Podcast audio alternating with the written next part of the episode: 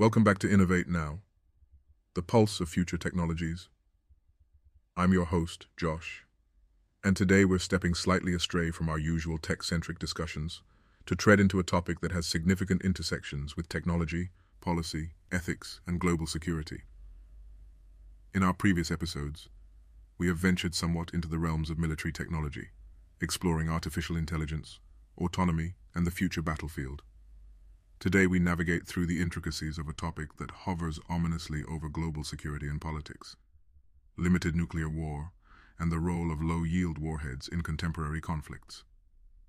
Now, for many of us, the mere mention of nuclear war evokes images of apocalyptic destruction, an endgame scenario where there are no real winners, only survivors lingering in a charred, radioactive aftermath. The Cold War period ingrained the fear and dread of a full-scale nuclear exchange into the collective global conscience, introducing concepts like the mutually assured destruction, a chilling assurance that in an all-out nuclear war, both attacker and defender would face catastrophic loss. But today's episode takes us into a subfield of nuclear strategy that's equally complex and captivating: the notion of limited nuclear war, a concept that pivots away from the all-or-nothing scenarios of the Cold War and tiptoes into the gray area of controlled, minimized nuclear engagements. But can a nuclear war ever truly be limited? How do nations strategize, planning with low-yield warheads to potentially exert geopolitical pressure without tumbling into full-scale nuclear war?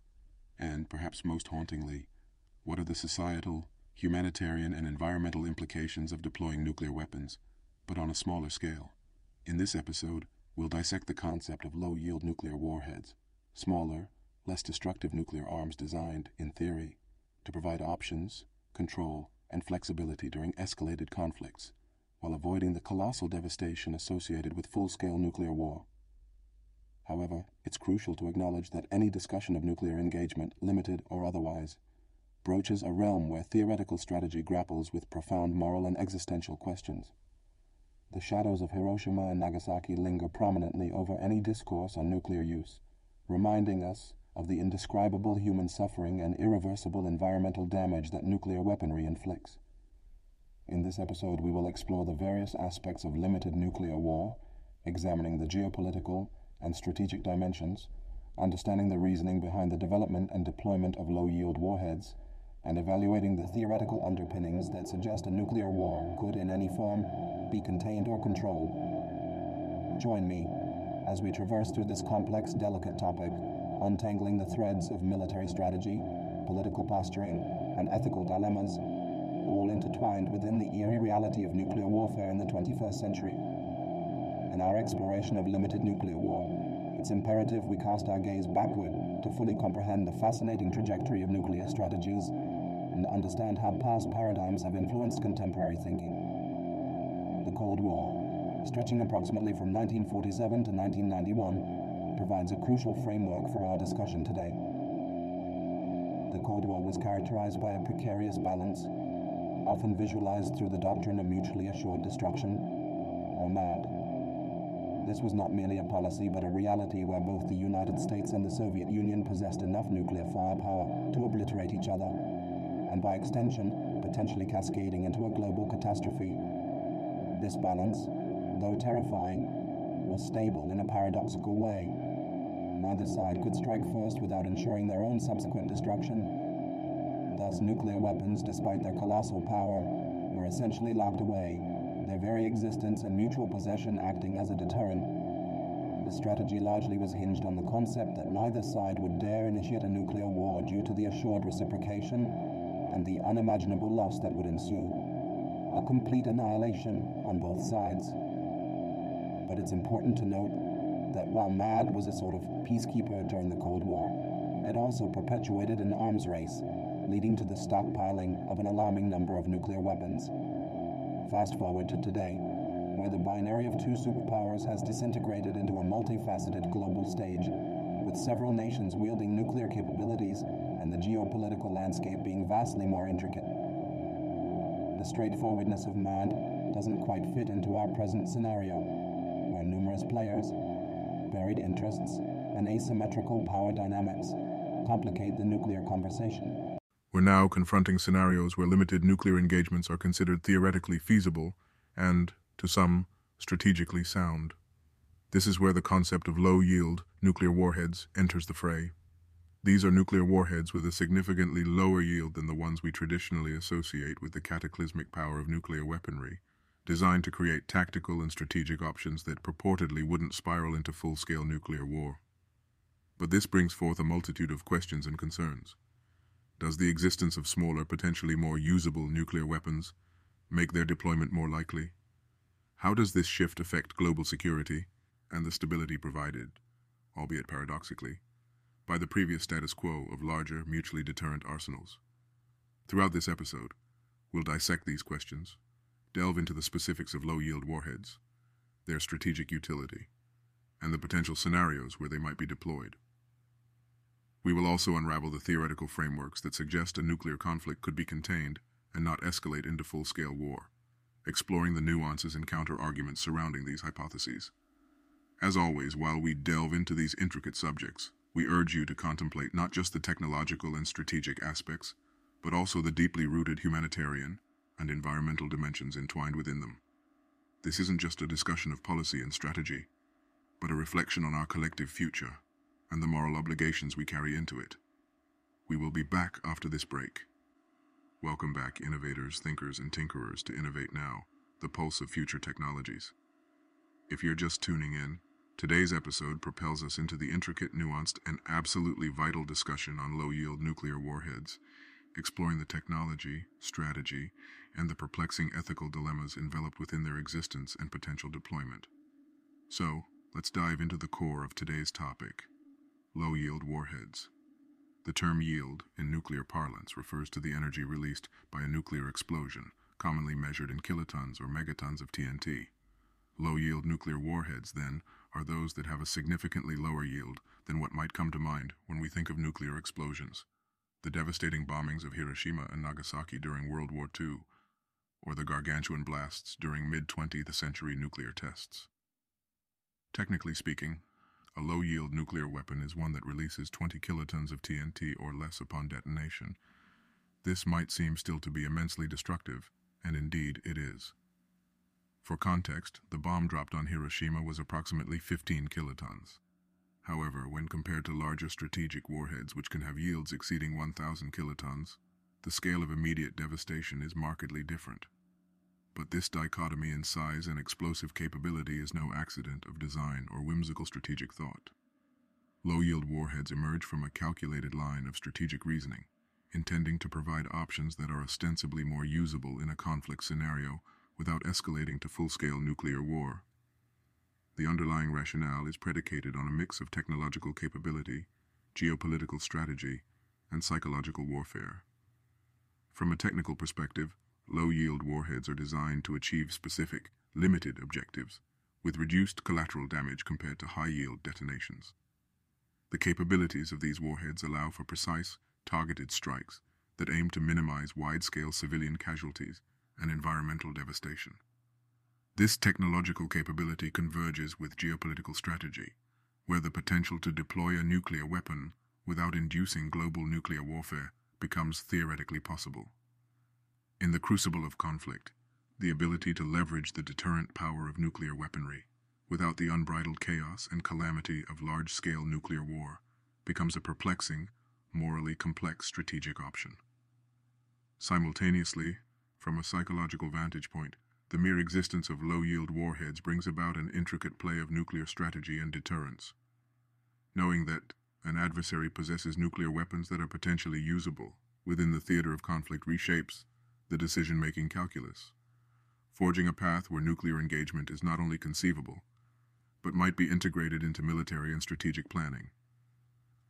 As we peel back the layers of this deeply complex topic, it's vital to underline that the deployment of any nuclear weapon, be it low-yield or otherwise, carries with it unimaginable humanitarian, environmental, and political consequences.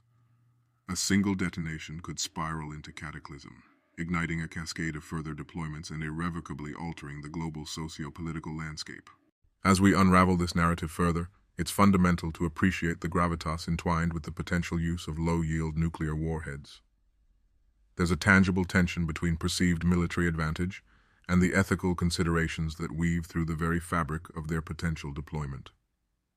One of the archetypical scenarios envisioning the use of low-yield nuclear warheads is a regional conflict where a nuclear-armed state perceives itself to be at an existential risk. Imagine, if you will, a scenario where conventional forces are overwhelmingly tilted against a nuclear state. Here, the beleaguered nation might employ a low-yield warhead in a bid to recalibrate the strategic balance, attempting to halt the advancement of opposing forces without, theoretically, triggering a full-scale nuclear war. The logic is deeply embedded within the concept of escalate to de-escalate, utilizing a low-yield nuclear strike to signal ultimate resolve and to coerce the enemy into halting their operations under the overarching shadow of potential, broader nuclear escalation. It's a strategy mired in calculated risk, where the stakes are unimaginably high and where misjudgment, misperception, or miscalculation could cascade into apocalyptic outcomes.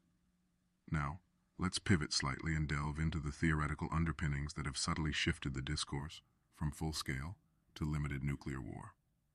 The history of nuclear strategy has been, more often than not, a delicate dance to deter usage while concurrently developing capabilities. During the Cold War, the doctrine of mutually assured destruction, or MAD, prevailed, asserting that full-scale nuclear war would result in the complete and utter annihilation of both the attacker and the defender.